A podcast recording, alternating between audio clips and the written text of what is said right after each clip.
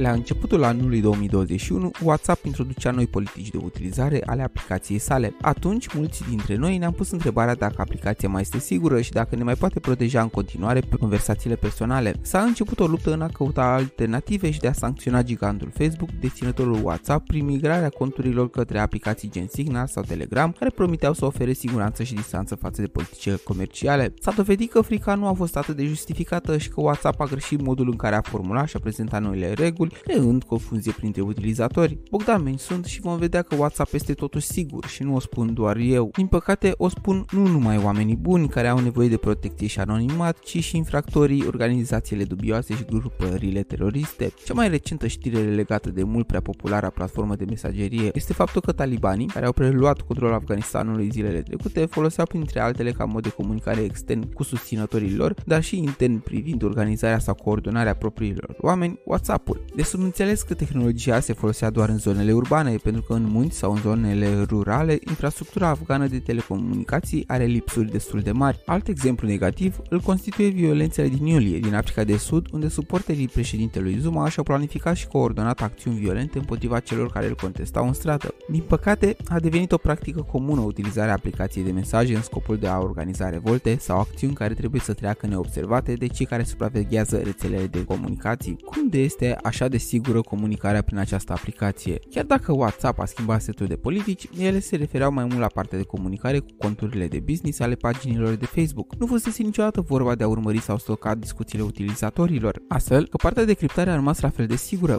iar partea de criptare a aplicației s-a schimbat din două mii șaisprezece, când WhatsApp a implementat setul de criptare end-to-end de la Signal, metodă creată de Moxie Marlinspike, un american criptograf și expert în securitate cibernetică. Sistemul criptografic creat de el este atât de bun încât aplicația Signal, pe care a fost implementat prima dată, a fost folosită și de celebrul așa zis spion Edward Snowden. Sistemul de criptare este unul foarte complex și folosește mai multe chei pentru a scoda conversațiile. Pe scurt, procedura stă cam așa. În momentul instalării aplicației se generează o cheie personală de codare, care va fi cea principală și este unică printre utilizatori. Mai apoi, când începe conversația cu un interlocutor, se mai creează o cheie secundară care, împreună cu prima, în momentul trecerii pachetului de date prin server, se mai creează o a treia cheie, dar aceasta va fi temporară și se va schimba după fiecare mesaj. Însă, deși codificarea mesajelor este făcută ca la carte, WhatsApp are totuși o vulnerabilitate. Aceasta este destul de importantă și se știe că pe serverele lor sunt stocate totuși ceva date, niște metadate. Acestea conțin informații precum numerele de telefon, numele utilizatorilor și momentul în care sunt trimise mesajele. Bine, întotdeauna pot fi folosite nume false de utilizatori și schimba numere de telefon, dar aceasta a ajutat cumva și a permis Facebook să identifice și să închidă conturile celor care folosesc aplicația pe piețe de comunicare speciale ilegale. O altă vulnerabilitate ține mai mult de utilizator, căruia dacă se va fura telefonul, iar acesta nu va avea șterse mesajele, acestea vor putea fi ușor accesate. De curând, WhatsApp a implementat opțiunea de ștergere a mesajelor automat, opțiune valabilă până acum doar pe Signal și Telegram. Securitatea avansată a atras și câteva interdicții internaționale, așa că în China, Siria, Coreea de Nord și Iran este interzisă pe motive politice și de securitate națională, adică majoritatea cetățenilor nu pot fi urmăriți, controlați